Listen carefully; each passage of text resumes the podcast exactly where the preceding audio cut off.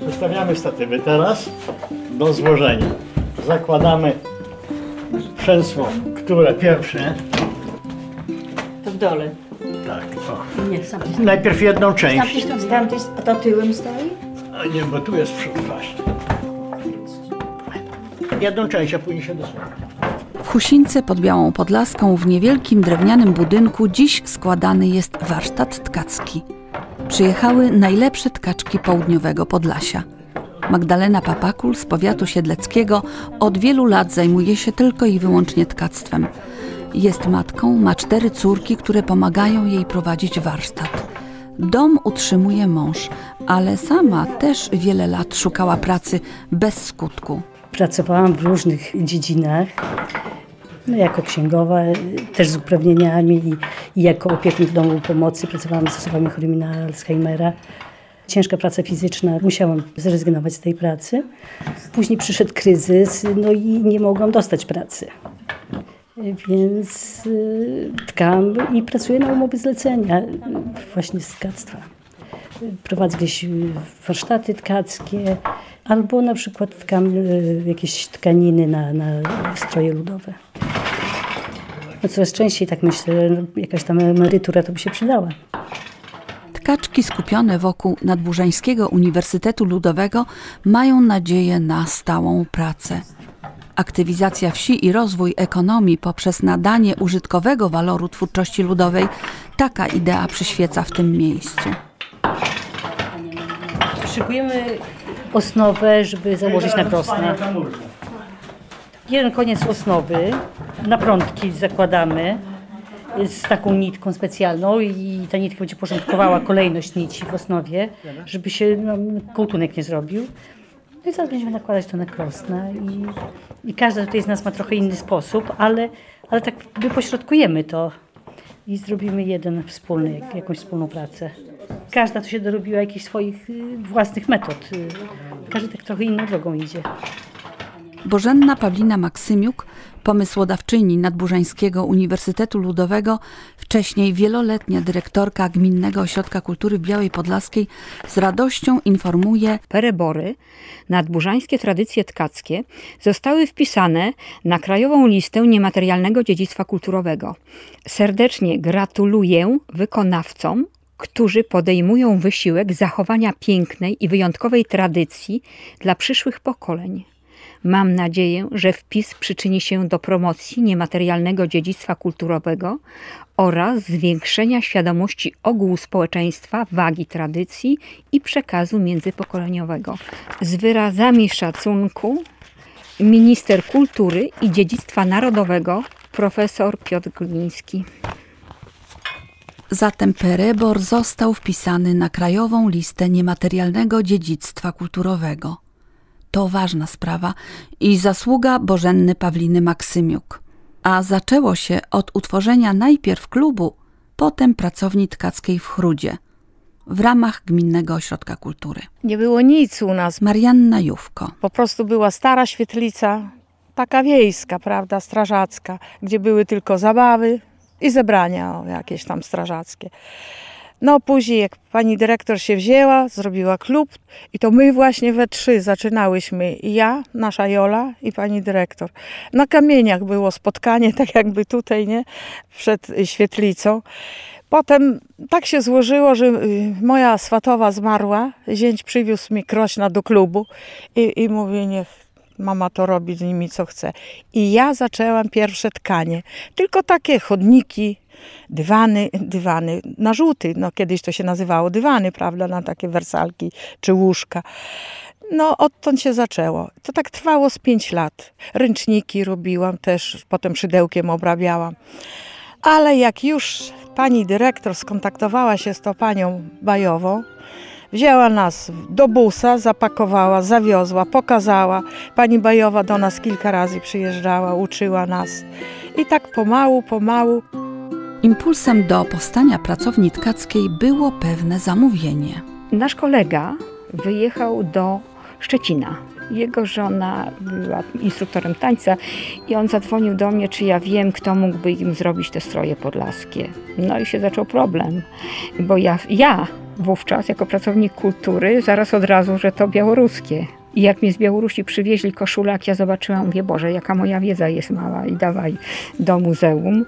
I tam dostaliśmy adres właśnie pani Stanisławy Baj. Ja pamiętam, zadzwoniłam do niej i ona powiedziała, że to duże zamówienie, bo to trzeba było 10 kompletów wtedy bodajże wytkać. I ona wtedy nauczyła swoją wnuczkę tkać. Nie zdawałam sobie sprawy, że to jest coś takiego, co już praktycznie tego prawie nikt nie potrafi. I wtedy ta myśl przeszła, że warto byłoby stworzyć właśnie takie pracownie. I postanowiłam w tych naszych klubach kultury założyć pracownię ginących zawodów. I pierwszą taką perełką to miała być pracownia właśnie tkacka. Pani Zofia Jówko pokazuje, jak dzisiaj potrafi tkać perebory. Była pojętną uczennicą mistrzyni Stanisławy Baj. Pani Bajowa przekazała te nam wzory, ten rebor. Jeździliśmy do niej na przyuczanie. Przyjeżdżała do nas do Wróda, też pokazywała, jak to się robi. No i od tamtej pory już pomalutku same zaczęliśmy. U nas robili, też było takie, nazywało się prątki, dywany.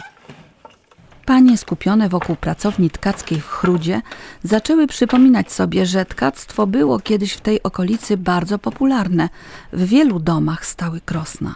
Tak, no ja jestem właśnie z tego pokolenia, że tkałam prawie od młodych lat, od dzieciństwa, bo już w piątej klasie to mnie mama goniła, siadaj, rób, ucz się, bo właśnie w moim pokoleniu to było wszystko tkane. Czy to był ręcznik, czy to była pościel, koszula, ubranie męskie, w ogóle wszystko. Jak nie utkała, to nie miała, bo to były takie lata. Potem było coraz lepiej, coraz już można było więcej kupić i od dzieciństwa już miałam z tym styczność. Potem zaczęłam sama tkać y, tak zwane prątki, a prątki to są tak zbliżone do pereborów, że to tak samo się przekłada, liczy, deski tak samo. Także później, jak już się zaczęły te perebory, to dla mnie było, no nie nowina to była. Paulina Maksymiuk uczy się tkać perebory. Jest związana z Uniwersytetem Nadburzańskim. Sięga po dokumentację, która była niezbędna do dokonania wpisu pereboru na krajową listę niematerialnego dziedzictwa kulturowego. Pierwsze wzmianki i opisy elementów zdobniczych przypominających perebory opisuje w 1830 roku Łukasz Gołębiewski, pisząc o ubiorze ludowym okolic Włodawy i Łomas. Niedokładne opisy te dają cząstkowy obraz ornamentu. Pewnym dowodem na istnienie pereborów na strojach ludowych w latach 60. XIX wieku są wzmianki podawane przez Oskara Kolberga. Z końcem XIX wieku i w początkach XX wieku są już poświadczone przez eksponaty muzealne i relacje informatorów. W latach 60. XX To było wiele naszych wspólnych spotkań. Wtedy pani Kowalewska zaczęła też przyjeżdżać do nas, pani Stanisława i wszystkie razem panie zaczęły uczyć się osnuwać. Czyli przygotowywać nitkę do tkania. Tak przygotowywać nić na, właśnie do osnucia, w odpowiednie pasma podzielić, później odpowiednio narzucić na krosna, w odpowiednie nicialnice, w tych nicialnicach są te trostki w odpowiednie powkładać. To później przecież, żeby wszystko się zgrało, jak się tymi pedałami przebiera y, pierwszy, drugi, trzeci, czwarty, w zależności od tego góra, dół, deseczki. I tak jak panie patrzyłam na te nogi, jak one przebierają, dla mnie, jako pracownika kultury, to była ciemna magia. Dosunąć. Tylko dosunąć, nie dociskać za bardzo. Ten prątek trzyma te osnowy i to nie jest tak wygodnie. Już jak zakręci się trochę, no to już będzie, coraz lepiej będzie. No dopiero jak się zawinie, to wtedy jest lżej, tak? A płocha też się A, to wyślizga. dopiero jak się to przerobi na tyle, że tu się zawinie na to, na ten wał. Przyjdzie lato, to już będzie troszeczkę. Też już lżej. Jestem pod wrażeniem, że właśnie że coś takiego powstało, że te panie chcą przychodzić. Ja pochodzę z takiego rejonu, gdzie ludowość to był wstyd. Gdzie, nie wiem, może utożsamiane to jest z biedą. Ale na przykład tam w pobliżu robiłam jakieś tam pokazy tkackie na festynach i jakieś dziecko chciało podejść do krosien, to mamy często właśnie zostaw, nie podchodź tam, tam nie można. I to takie smutne. Albo na przykład robiłam chodnik i ktoś podchodził, e, to stare, niemodne u mnie, to się przewraca, babcia tyle narobiła. Ja mówię, no to pani nie kocha babci, skoro babci ciężka praca, to się przewraca. Młode uczennice, mistrzyń tkactwa, panie Paulina Maksymiuk i Iwona Kaliniuk są bardzo zainteresowane sztuką tkania pereborów. Perebor jest to pas ornamentu powstający metodą wybierania na czterech nicielnicach, tkany łącznie z białym tłem kolorowym. Czerwony, wiśniowy, brązowy, granatowy, żółty, czarny. Wątek na białej osnowie. O wyraźnie symetrycznym pasowym układzie. Rąby, trójkąty, gwiazdy, wzór X, linie spiralne łamane. Służący do zdobienia koszul, spódnic, rękawów, Elementy charakterystyczne dla naszego regionu, pozwalające odnaleźć własne korzenie, własną odrębną tożsamość kulturową. Współcześnie wykorzystywane jako inspiracja do poznawania przeszłości, czerpania z niej wiedzy i przekazywania przyszłym pokoleniom. Tkanie pereborów. Perebory tkamy na krosnach wąskich, szerokość 100 na 105 cm, z czterema nicielnicami, berdo, 17 na 18 pasem. Do wykonania wzoru potrzebne są trzy deski.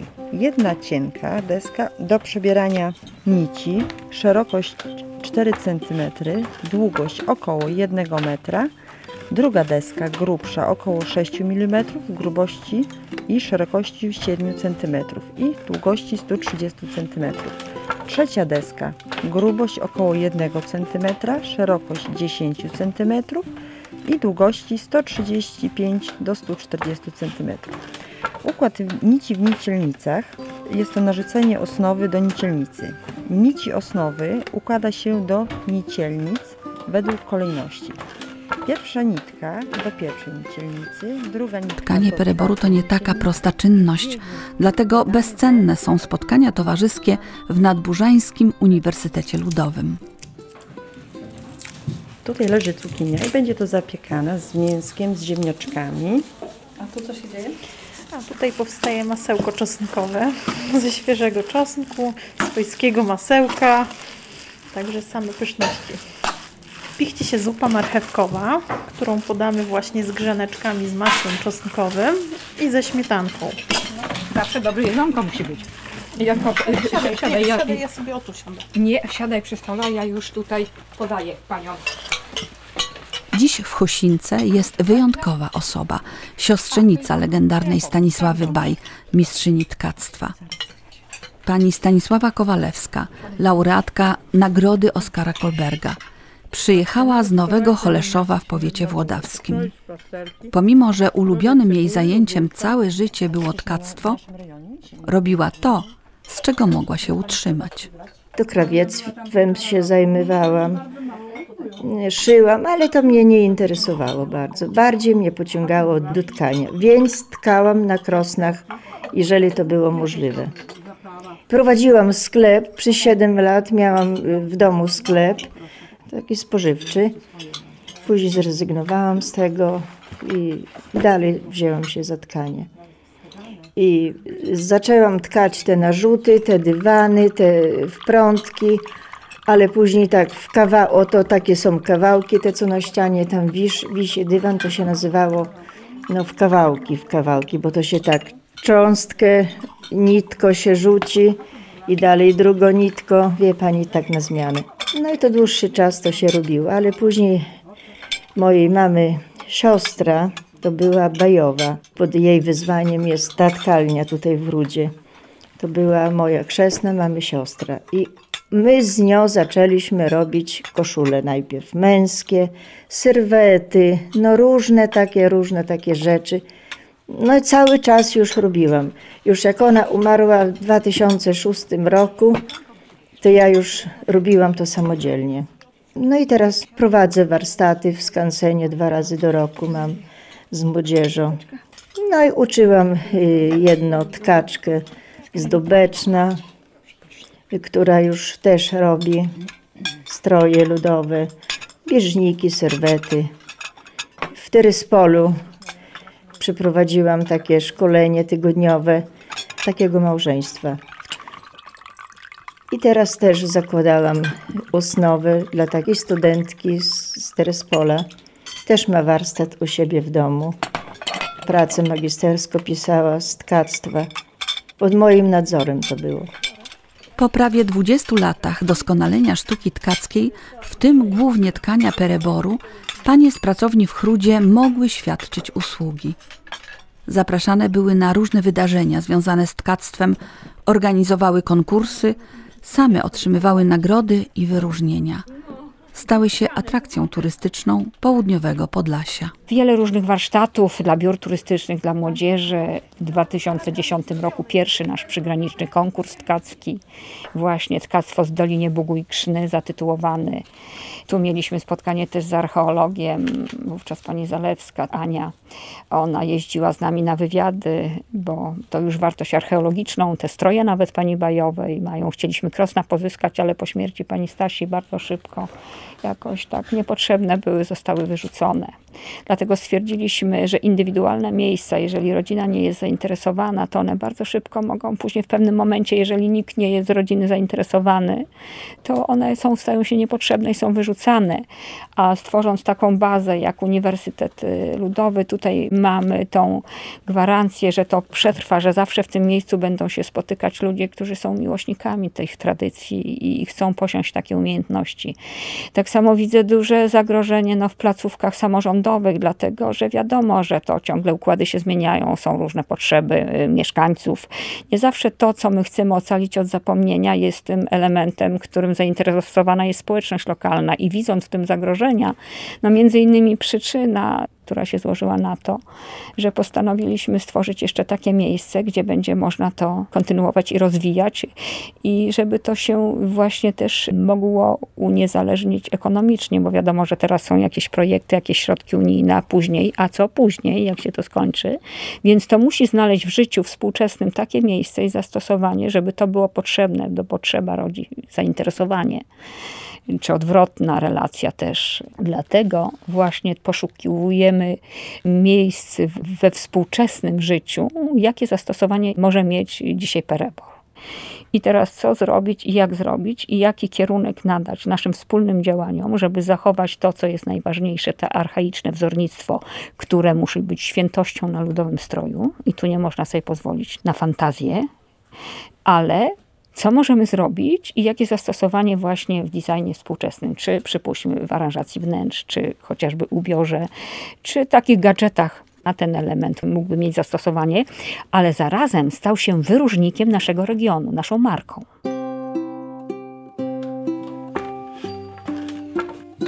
Czy powstaną firmy, spółdzielnie, czy inne formy działalności, czas pokaże. Póki co młode panie uczą się tkać perebory a mistrzynie czerpią radość z przekazywania swoich umiejętności. I ja to wszystko prowadzę od posiania lnu do wyprodukowania materiału. Ja to mówię, pokazuję, bo robimy wszystko. I przędziemy, i tkamy. Nasze pokolenie, tak jak gdyby przekazuje młodemu pokoleniu i dzieciom, żeby to nie zaginęło.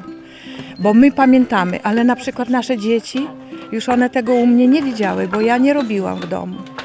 Mama robiła bardzo długo i tam jak mnie coś trzeba było utkać, to mama jeszcze była młoda, utkała. A ja no, miałam czworo dzieci, mąż pracował, także nie było możliwości tkania. Tylko tak jak mówię, już jak się w klubie zaczęło, o, to dopiero ja odżyłam, bo lubię to, lubię to robić. A jeszcze kiedy coś wychodzi, jakiś wzorek, a się udaje, o. I druga sprawa, że ja bardzo uparta. Jak mi się coś podoba, to ja całą noc będę siedziała, robiła, żeby na rano było gotowe. Mam syna w Katowicach, synowa i wnuczek. W szkole nawet opowiadał mój babciu, ja całą godzinę przekładałam, co ty tam robisz. I zdjęcia jeszcze prosił, żeby dać pokazywać. Mój babciu, ty jednak umiesz się ustawić. Przyjeżdżają z okolicy w ogóle naszej, tu z gminy, z powiatu, a nawet z zagranicy. Nawet i murzyna mieliśmy. No, dyplomów, odznaczeń to mam kupę. Przez tyle lat to się nazbierało. To i podziwiają po prostu. Są dumni. Babcia takie jakieś akumulatory, takie niewypalone jeszcze. Niekiedy się tam gdzieś podładuje, bo to buduje naprawdę, o tak jakby nawet teraz. Pojechaliśmy do Francji, tam na 10 dni przynosi nam z y, Hiszpanii taki starszy pan mucha, garniturek, pokazuje gazetę i o, że na tej stronie zdjęcia nasze i tamtej pani z Hiszpanii i moje. I mocniej, mocniej jeszcze. Tak.